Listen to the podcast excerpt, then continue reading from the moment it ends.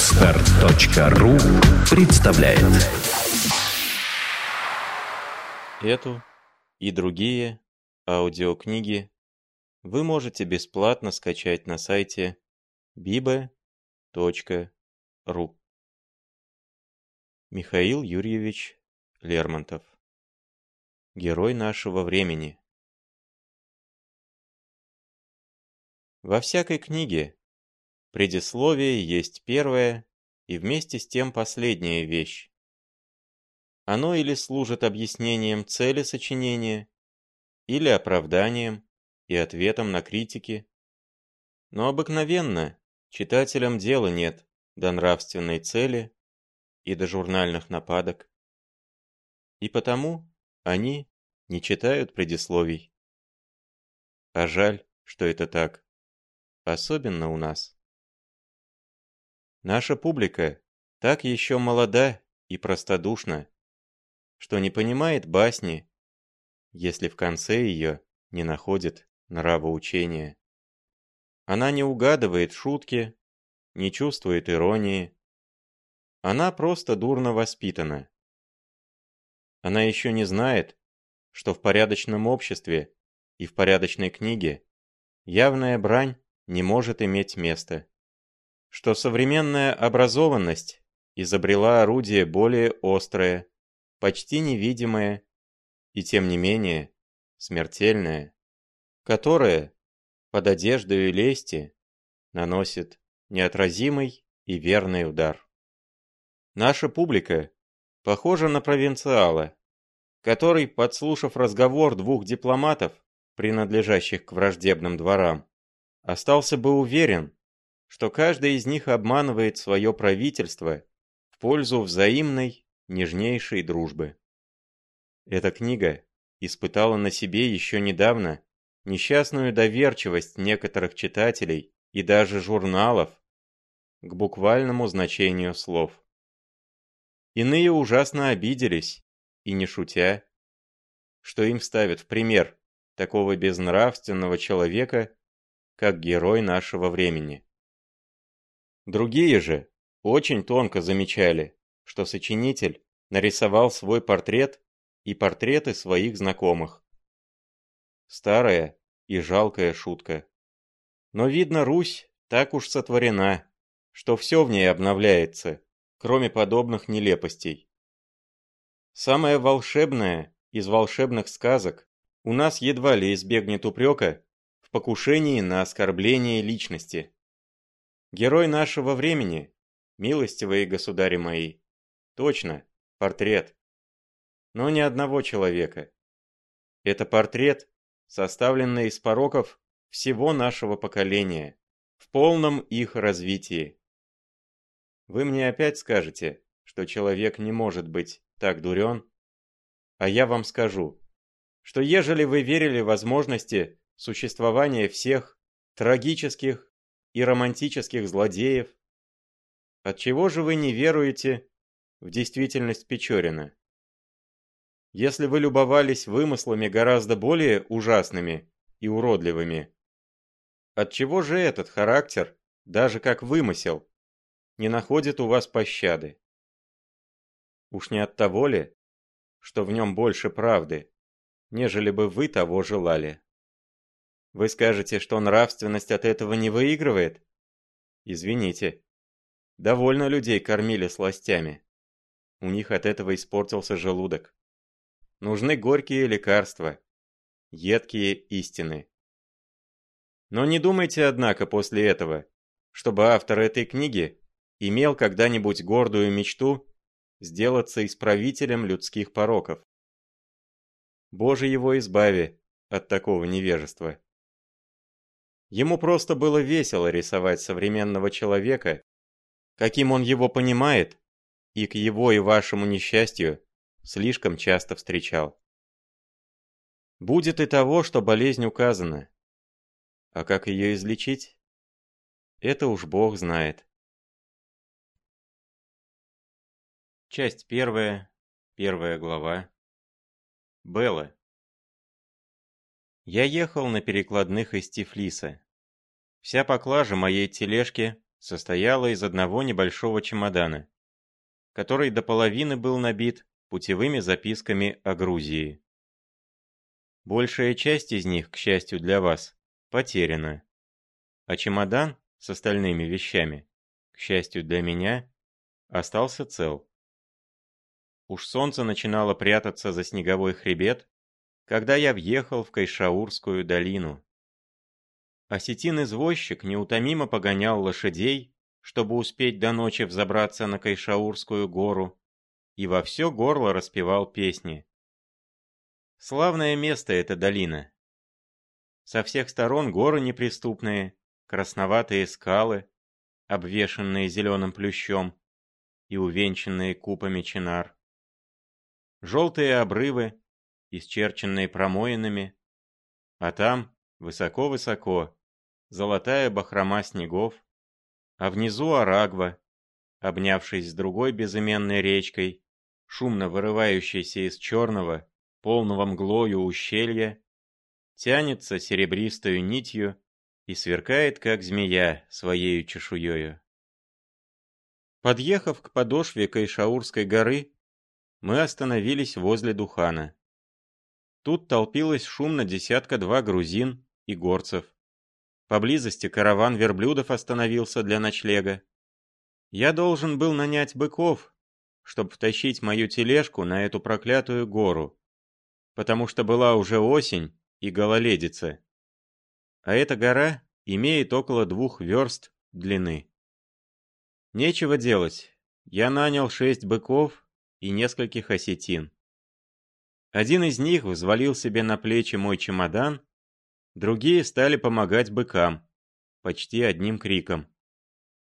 За моею тележкою четверка быков тащила другую, как ни в чем не бывало, несмотря на то, что она была доверху накладена.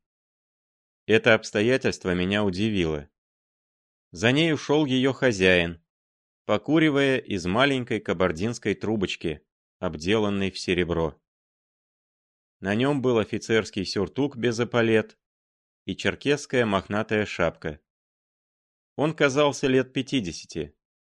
Смуглый цвет лица его показывал, что оно давно знакомо с закавказским солнцем, и преждевременно поседевшие усы не соответствовали его твердой походке и бодрому виду.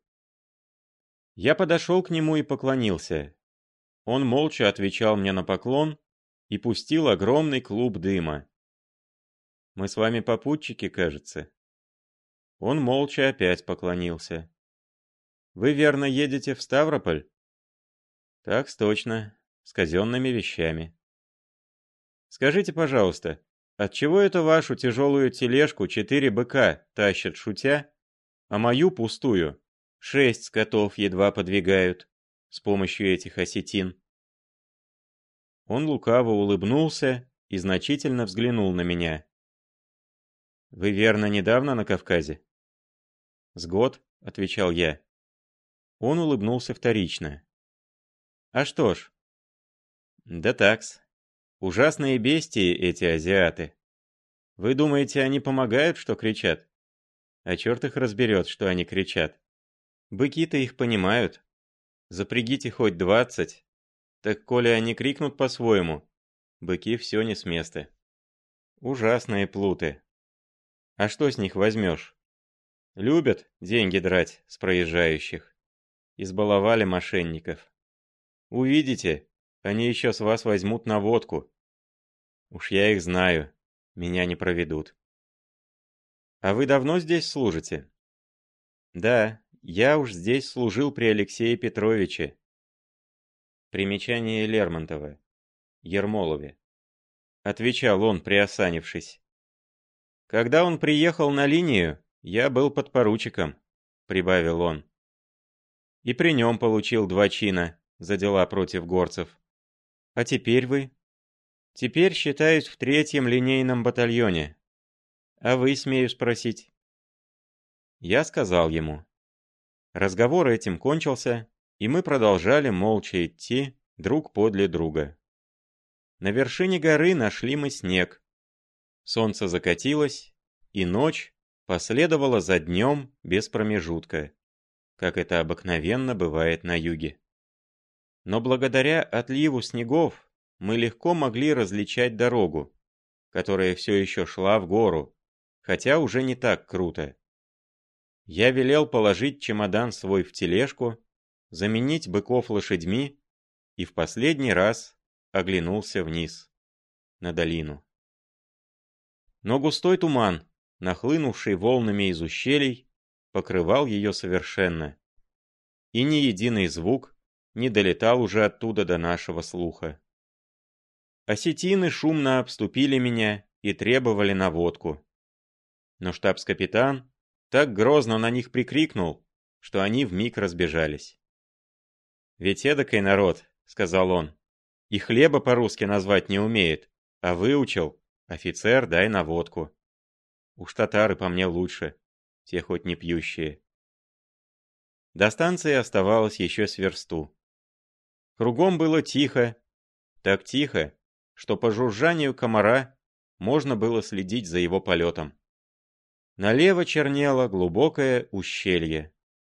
За ним и впереди нас темно-синие вершины гор, изрытые морщинами, покрытые слоями снега, рисовались на бледном небосклоне, еще сохранявшем последний отблеск зари.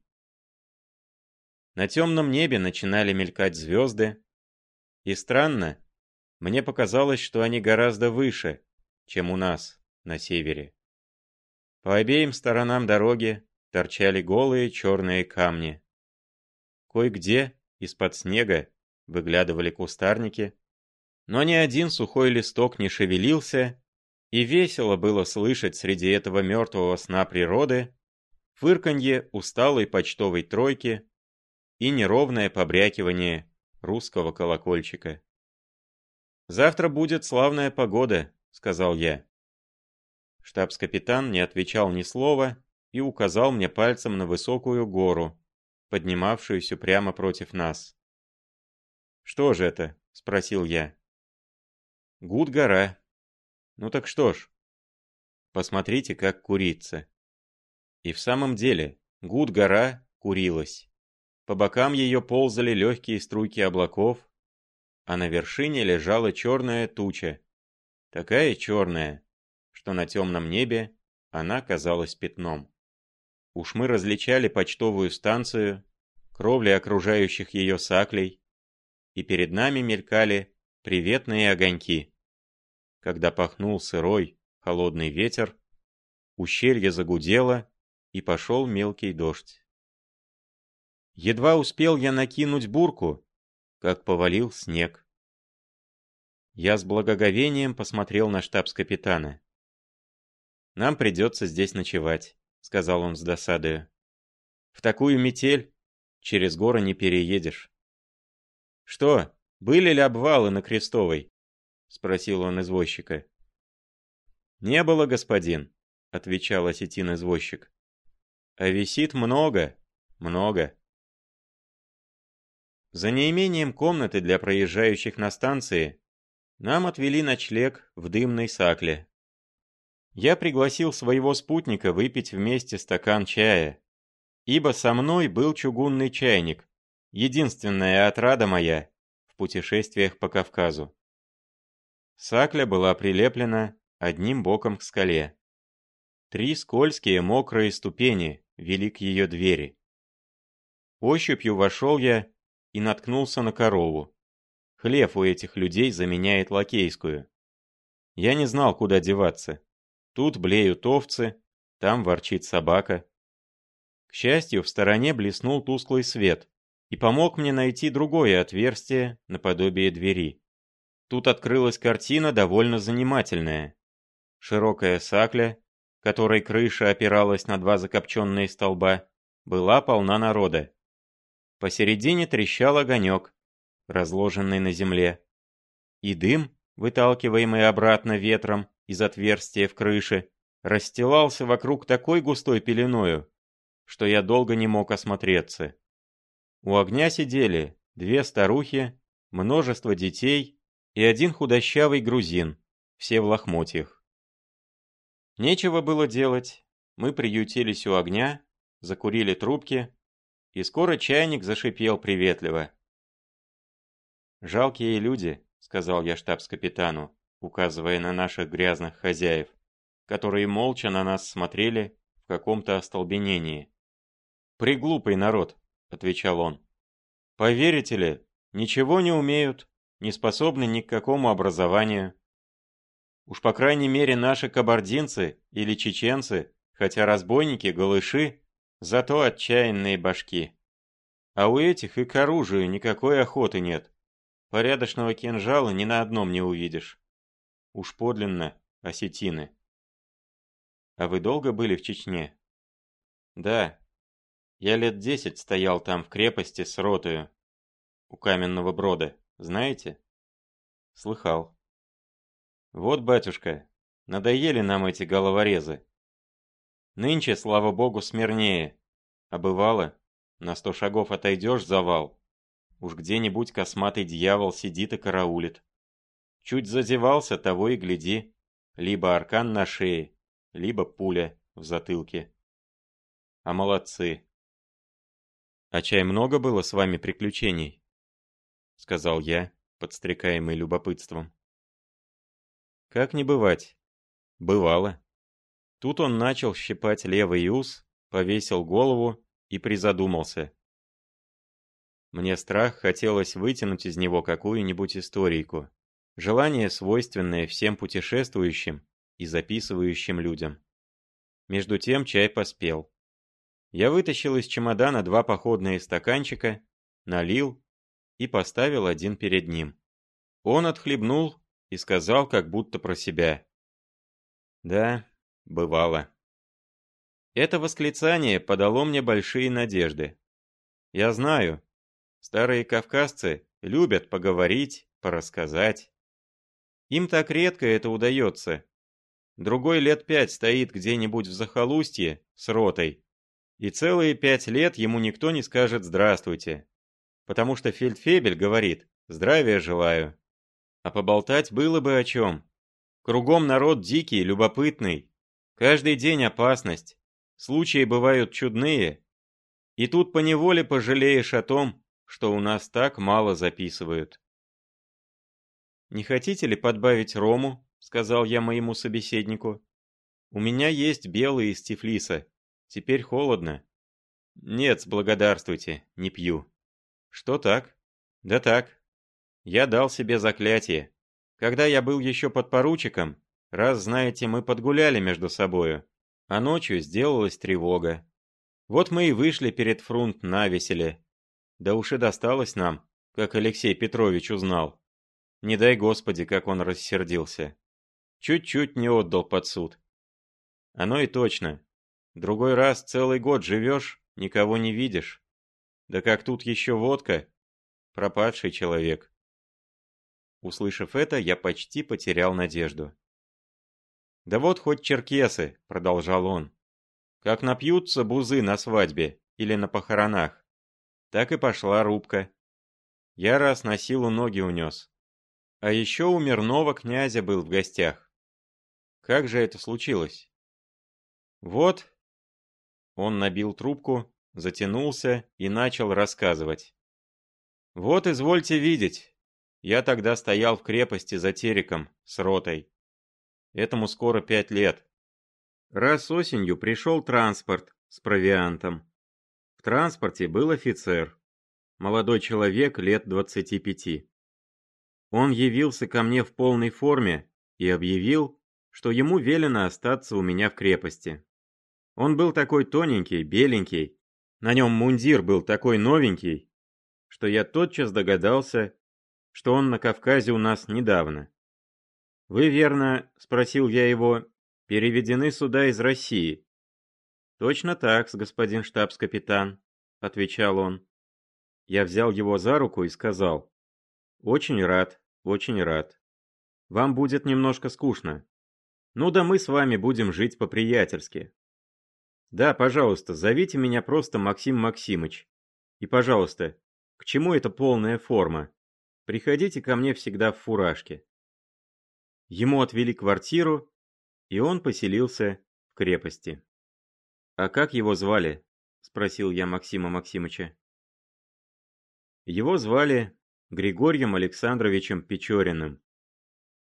Славный был малый, смею вас уверить. Только немножко странен. Ведь, например, в дождик, в холод, целый день на охоте. Все изябнут, устанут, а ему ничего.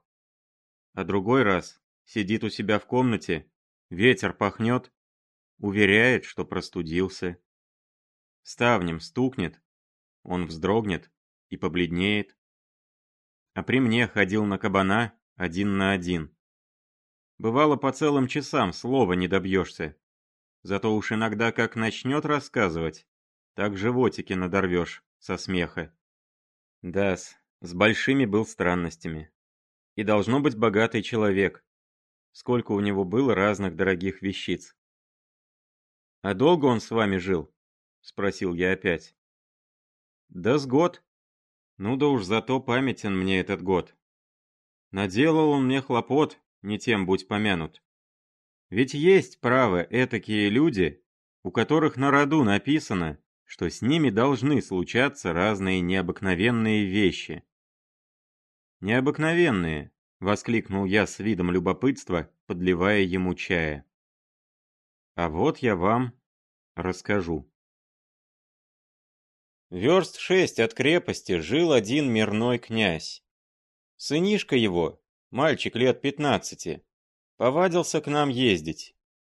Всякий день бывало то за тем, то за другим, и уж точно избаловали мы его с Григорием Александровичем.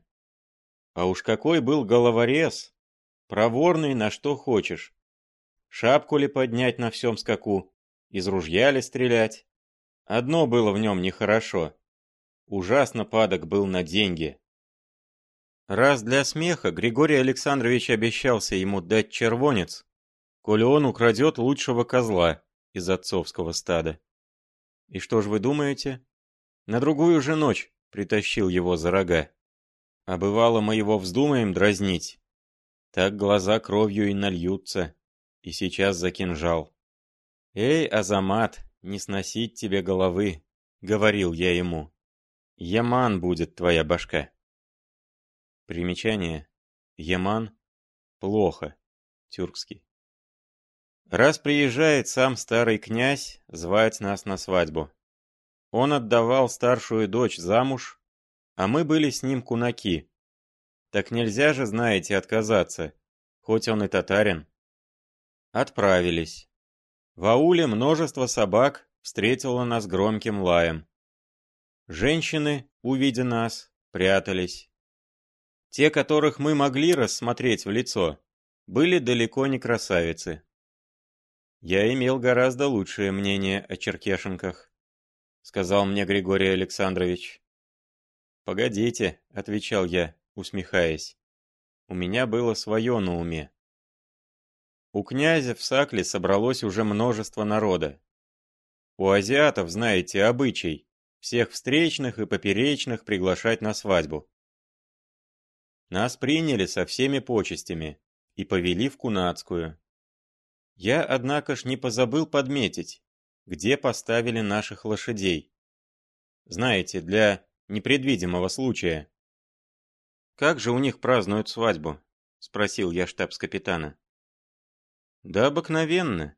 Сначала мулла прочитает им что-то из Корана, потом дарят молодых и всех их родственников, едят, пьют бузу. Потом начинается джигитовка, и всегда один какой-нибудь оборвыш, засаленный на скверной хромой лошаденке, ломается, поясничает, смешит честную компанию. Потом, когда смеркнется, в Кунацкой начинается, по-нашему сказать, бал.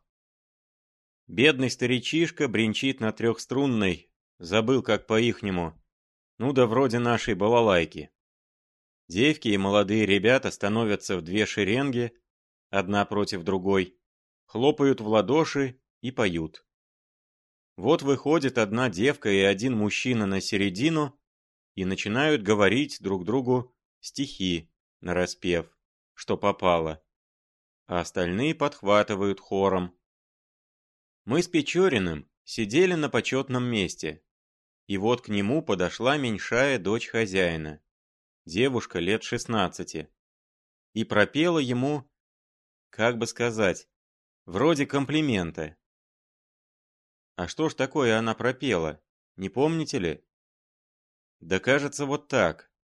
Стройны, дескать, наши молодые джигиты, и кафтаны на них серебром выложены, а молодой русский офицер стройнее их, и галуны на нем золотые.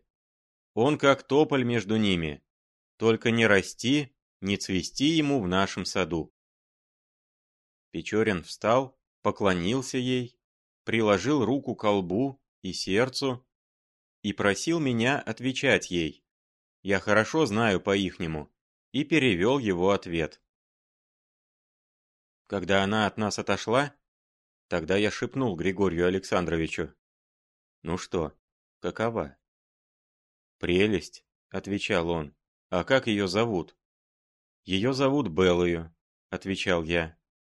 И точно, она была хороша. Высокая, тоненькая, глаза черные, как у горной серны. Так и заглядывали к вам в душу. Печорин в задумчивости не сводил с нее глаз. И она частенько из-под лобья на него посматривала. Только не один Печорин любовался хорошенькой княжной. Из угла комнаты на нее смотрели другие два глаза, неподвижные, огненные. Я стал вглядываться и узнал моего старого знакомца, Казбича. Он, знаете, был не то чтоб мирной, не то чтоб не мирной.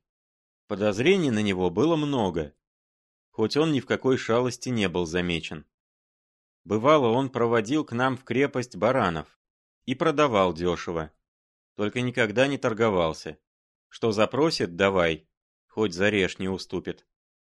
Говорили про него, что он любит таскаться за Кубань с абреками. И правду сказать, рожа у него была самая разбойничья. Маленький, сухой, широкоплечий. А уж ловок-то, ловок-то был, как бес. Бешмет всегда изорванный, в заплатках, а оружие в серебре. А лошадь его славилась в целой Кабарде. И точно, лучше этой лошади ничего выдумать невозможно. Недаром ему завидовали все наездники. И не раз пытались ее украсть, только не удавалось. Как теперь гляжу на эту лошадь. Вороная, как смоль, ноги — струнки, и глаза не хуже, чем у Беллы. А какая сила! Скачи хоть на пятьдесят верст. А уж выезжена, как собака бегает за хозяином. Голос даже его знала. Бывало, он ее никогда и не привязывает. Уж такая разбойничья лошадь. В этот вечер Казбич был угрюмее, чем когда-нибудь. И я заметил, что у него под бешметом надета кольчуга. «Недаром на нем эта кольчуга», — подумал я. «Уж он верно что-нибудь замышляет». Душно стало в сакле, и я вышел на воздух освежиться. Ночь уж ложилась на горы, и туман начинал бродить по ущельям. Мне вздумалось завернуть под навес, где стояли наши лошади. Посмотреть, есть ли у них корм. И притом осторожность никогда не помешает. У меня же была лошадь славная, и уж не один кабардинец на нее умильно поглядывал, приговаривая: «Якши итхе, чек якши». Пробираюсь вдоль забора, и вдруг слышу голоса. Один голос я тотчас узнал. Это был повеса Азамат, сын нашего хозяина. Другой говорил реже и тише. «О чем они тут толкуют?» — подумал я. «Уж не о моей ли лошадке?» Вот присел я у забора и стал прислушиваться, стараясь не пропустить ни одного слова. Иногда шум песен и говор голосов, вылетая из сакли, заглушали любопытный для меня разговор. «Славная у тебя лошадь», — говорил Азамат.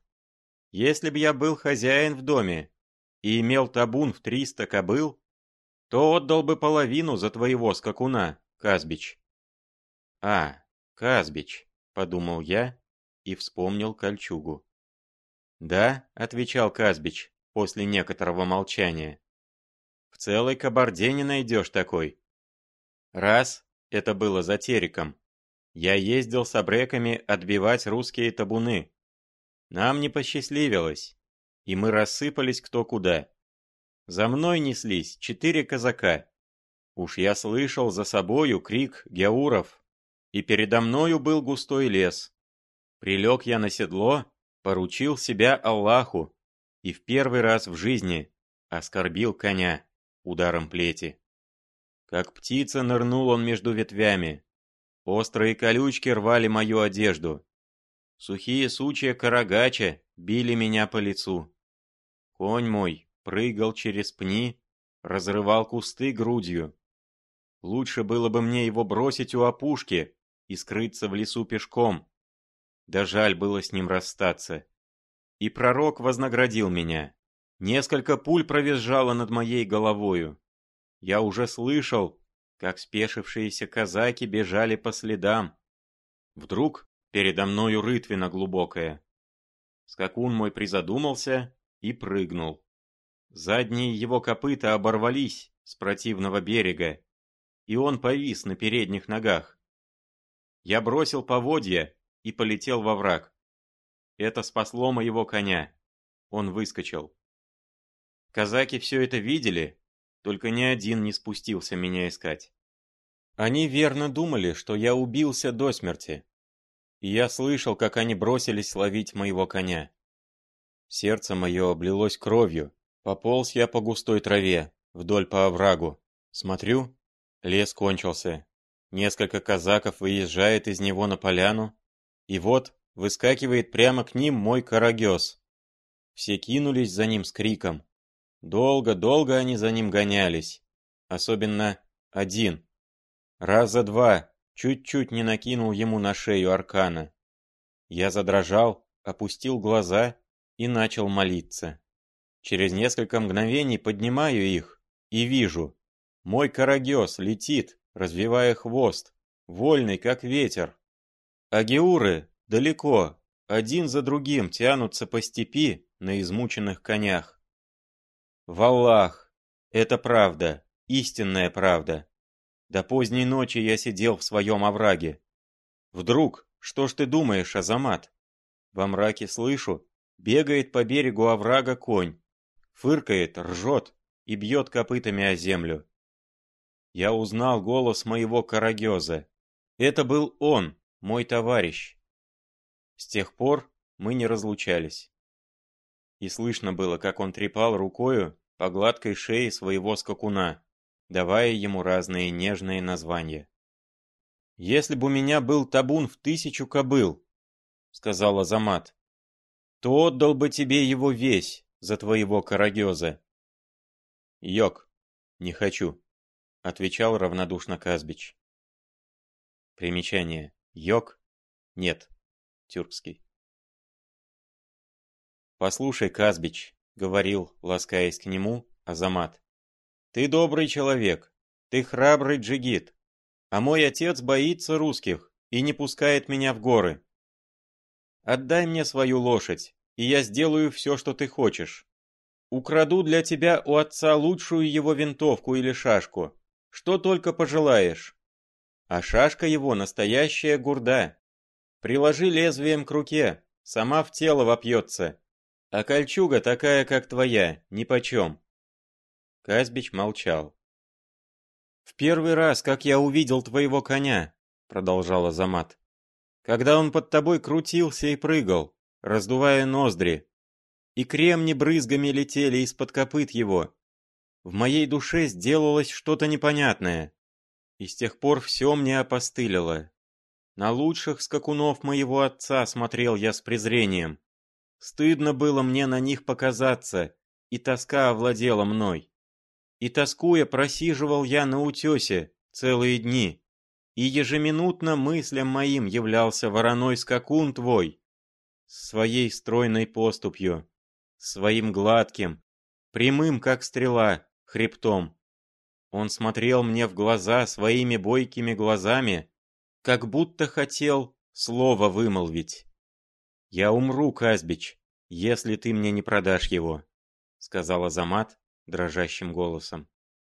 Мне послышалось, что он заплакал. А надо вам сказать, что Азамат был преупрямый мальчишка, и ничем бывало у него слез не выбьешь, даже когда он был и помоложе. В ответ на его слезы послышалось что-то вроде смеха. «Послушай», — сказал твердым голосом Азамат, — «видишь, я на все решаюсь. Хочешь, я украду для тебя мою сестру. Как она пляшет, как поет, а вышивает золотом чудо. Не бывало такой жены и у турецкого падишаха. Хочешь, дождись меня завтра ночью, там, в ущелье, где бежит поток. Я пойду с нею мимо, в соседний аул, и она твоя.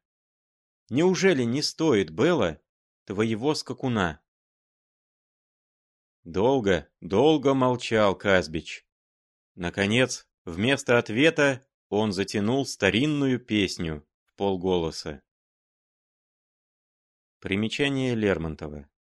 Я прошу прощения у читателей в том, что переложил в стихи песню Казбича, переданную мне, разумеется, прозой. Но привычка — вторая натура. «Много красавиц в аулах у нас, звезды сияют во мраке из глаз. Сладко любить их, завидная доля, но веселей молодецкая воля. Золото купит четыре жены. Конь же лихой не имеет цены. Он и от вихря в степи не отстанет. Он не изменит, он не обманет». Напрасно упрашивал его Азамат согласиться. И плакал, и льстил ему, и клялся. Наконец Казбич нетерпеливо прервал его. «Поди прочь, безумный мальчишка, где тебе ездить на моем коне? На первых трех шагах он тебя сбросит, и ты разобьешь себе затылок о камни». «Меня!» — крикнул Азамат в бешенстве, и железо детского кинжала зазвенело об кольчугу. Сильная рука оттолкнула его прочь, и он ударился об плетень так, что плетень зашатался. «Будет потеха», — подумал я, кинулся в конюшню, взнуздал лошадей наших и вывел их на задний двор. Через две минуты уж в сакле был ужасный гвалт. Вот что случилось. Азамат вбежал туда в разорванном бешмете, говоря, что Казбич хотел его зарезать. Все вскочили, схватились за ружья, и пошла потеха. Крик, шум, выстрелы.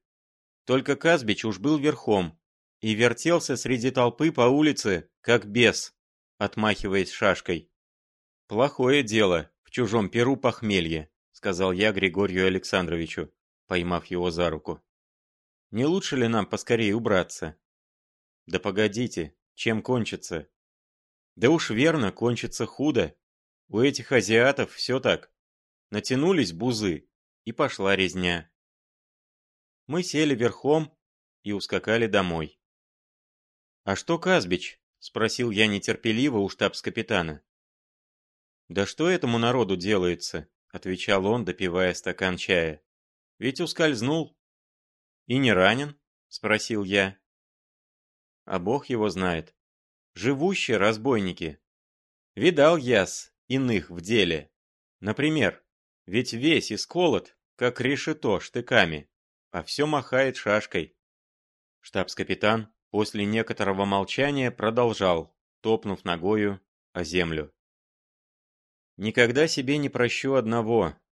Черт меня дернул, приехав в крепость, пересказать Григорию Александровичу все, что я слышал, сидя за забором. Он посмеялся, такой хитрый, а сам задумал кое-что». «А что такое? Расскажите, пожалуйста». «Ну уж нечего делать. Начал рассказывать. Так надо продолжать». Дня через четыре приезжает Азамат в крепость. По обыкновению он зашел к Григорию Александровичу, который его всегда кормил лакомствами. Я был тут. Зашел разговор о лошадях, и Печорин начал расхваливать лошадь Казбича. Уж такая-то она резвая, красивая, словно серна, но просто, по его словам, этакой и в целом мире нет. Засверкали глазенки у татарчонка, а Печорин будто не замечает. Я заговорю о другом, а он, смотришь, тотчас собьет разговор на лошадь Казбича. Эта история продолжалась всякий раз, как приезжал Азамат. Недели три спустя стал я замечать, что Азамат бледнеет и сохнет, как бывает от любви в романах-с. Что за диво? Вот видите, я уж после узнал всю эту штуку. Григорий Александрович до того его задразнил, что хоть в воду. Раз он ему и скажи. Вижу, Азамат, что тебе больно понравилась эта лошадь. А не видать тебе ее, как своего затылка. Ну скажи, что бы ты дал тому, кто тебе ее подарил бы? Все, что он захочет, отвечал Азамат. В таком случае я тебе ее достану, только с условием. Поклянись, что ты его исполнишь. Клянусь. Клянись и ты. Хорошо. Клянусь. Ты будешь владеть конем. Только за него ты должен отдать мне сестру, Бэлу. Карагез будет ее колымом. Надеюсь, что торг для тебя выгоден. Азамат молчал. Не хочешь? Ну как хочешь. Я думал, что ты мужчина, а ты еще ребенок. Рано тебе ездить верхом. Азамат вспыхнул. А мой отец, сказал он. Разве он никогда не уезжает? Правда. Согласен? Согласен, прошептал Азамат, бледный, как смерть. Когда же? Первый раз, как Казбич приедет сюда. Он обещался пригнать десяток баранов. Остальное мое дело. Смотри же, Азамат. Вот они и сладили это дело. По правде говоря, нехорошее дело. Я после и говорил это Печорину. Да только он мне отвечал, что дикая черкешенка должна быть счастлива, имея такого милого мужа, как он. Потому что, по-ихнему, он все-таки ее муж. А что Казбич – разбойник, которого надо было наказать. Сами посудите. Что ж я мог отвечать против этого? Но в то время я ничего не знал об их заговоре. Вот раз приехал Казбич и спрашивает, не нужно ли баранов и меда. Я велел ему привезти на другой день. Азамат, — сказал Григорий Александрович. «Завтра карагёз в моих руках. Если нынче ночью Бэла не будет здесь, то не видать тебе коня». «Хорошо», — сказал Азамат и поскакал в аул. Вечером Григорий Александрович вооружился и выехал из крепости. Как они сладили это дело, не знаю. Только ночью они оба возвратились, и часовой видел, что поперек седла Азамата лежала женщина, у которой руки и ноги были связаны, а голова окутана чадрой. «А лошадь?» — спросил я у штабс-капитана. «Сейчас, сейчас». На другой день, утром рано, приехал Казбич и пригнал десяток баранов на продажу. Привязав лошадь у забора, он вошел ко мне. Я попотчевал его чаем, потому что хотя разбойник он, а все-таки был моим кунаком. Примечание Лермонтова. Кунак значит приятель. Стали мы болтать о том о сём. Вдруг смотрю, Казбич вздрогнул, переменился в лице и к окну. Но окно, к несчастью, выходило на задворье. «Что с тобой?» — спросил я. «Моя лошадь! Лошадь!» — сказал он, весь дрожа. Точно, я услыхал топот копыт. «Это верно какой-нибудь казак приехал?» «Нет! Урус Яман! Яман!» — заревел он и опрометью бросился вон, как дикий барс. В два прыжка он был уж на дворе. У ворот крепости часовой загородил ему путь ружьем. Он перескочил через ружье и кинулся бежать по дороге. Вдали велась пыль. Азамат скакал на лихом карагезе. На бегу Казбич выхватил из чехла ружье и выстрелил. С минуту он остался неподвижен, пока не убедился, что дал промах. Потом завизжал, ударил ружье о камень, разбил его вдребезги, повалился на землю и зарыдал, как ребенок. Вот кругом него собрался народ из крепости. Он никого не замечал.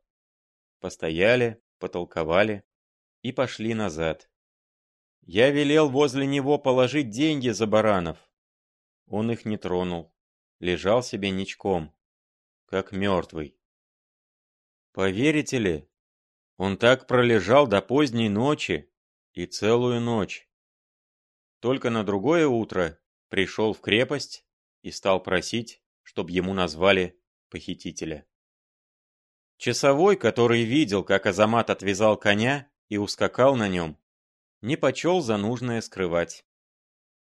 При этом имени глаза Казбича засверкали, и он отправился в аул, где жил отец Азамата.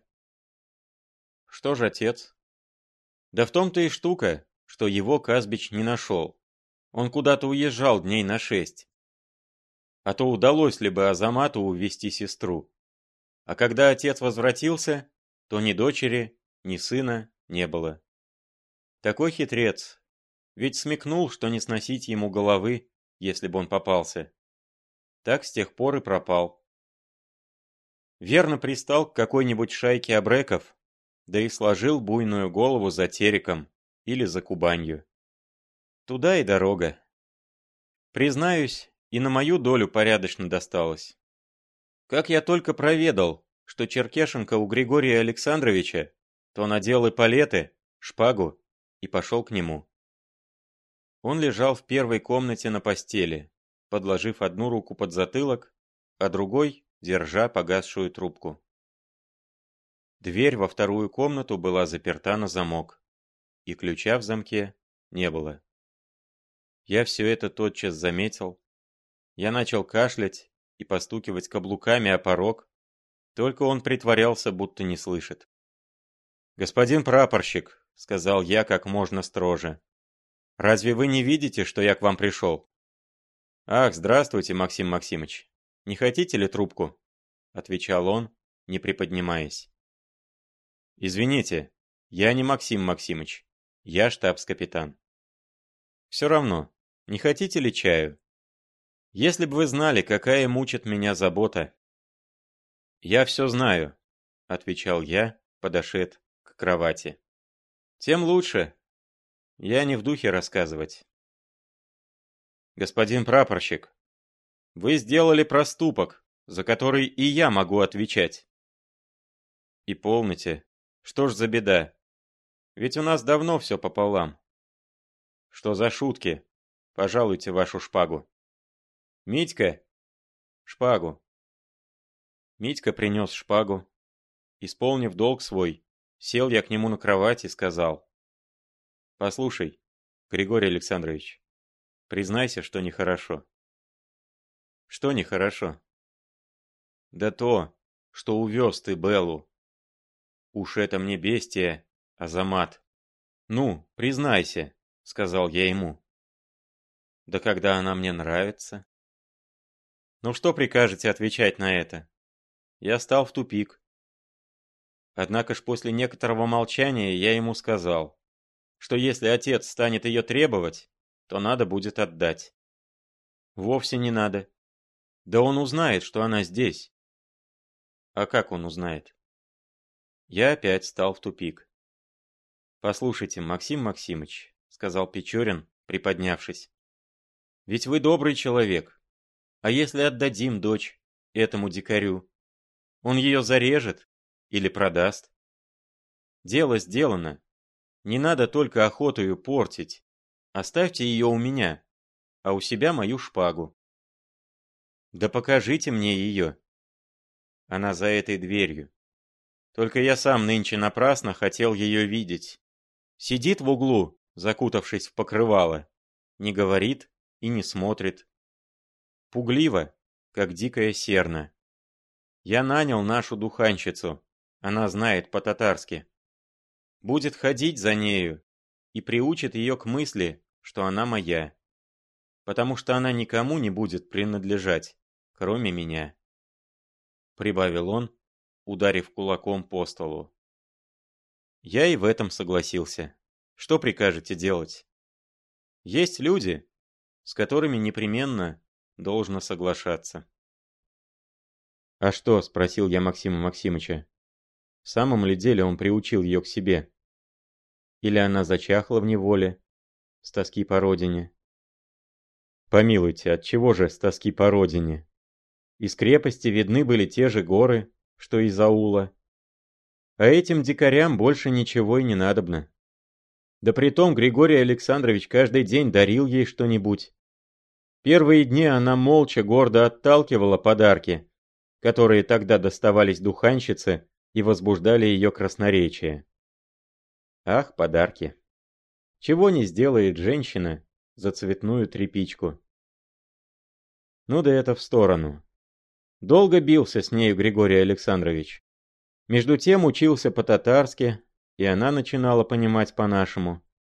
Мало-помалу она приучилась на него смотреть, сначала из-под лобья, искоса, и все грустила, напевая свои песни в полголоса.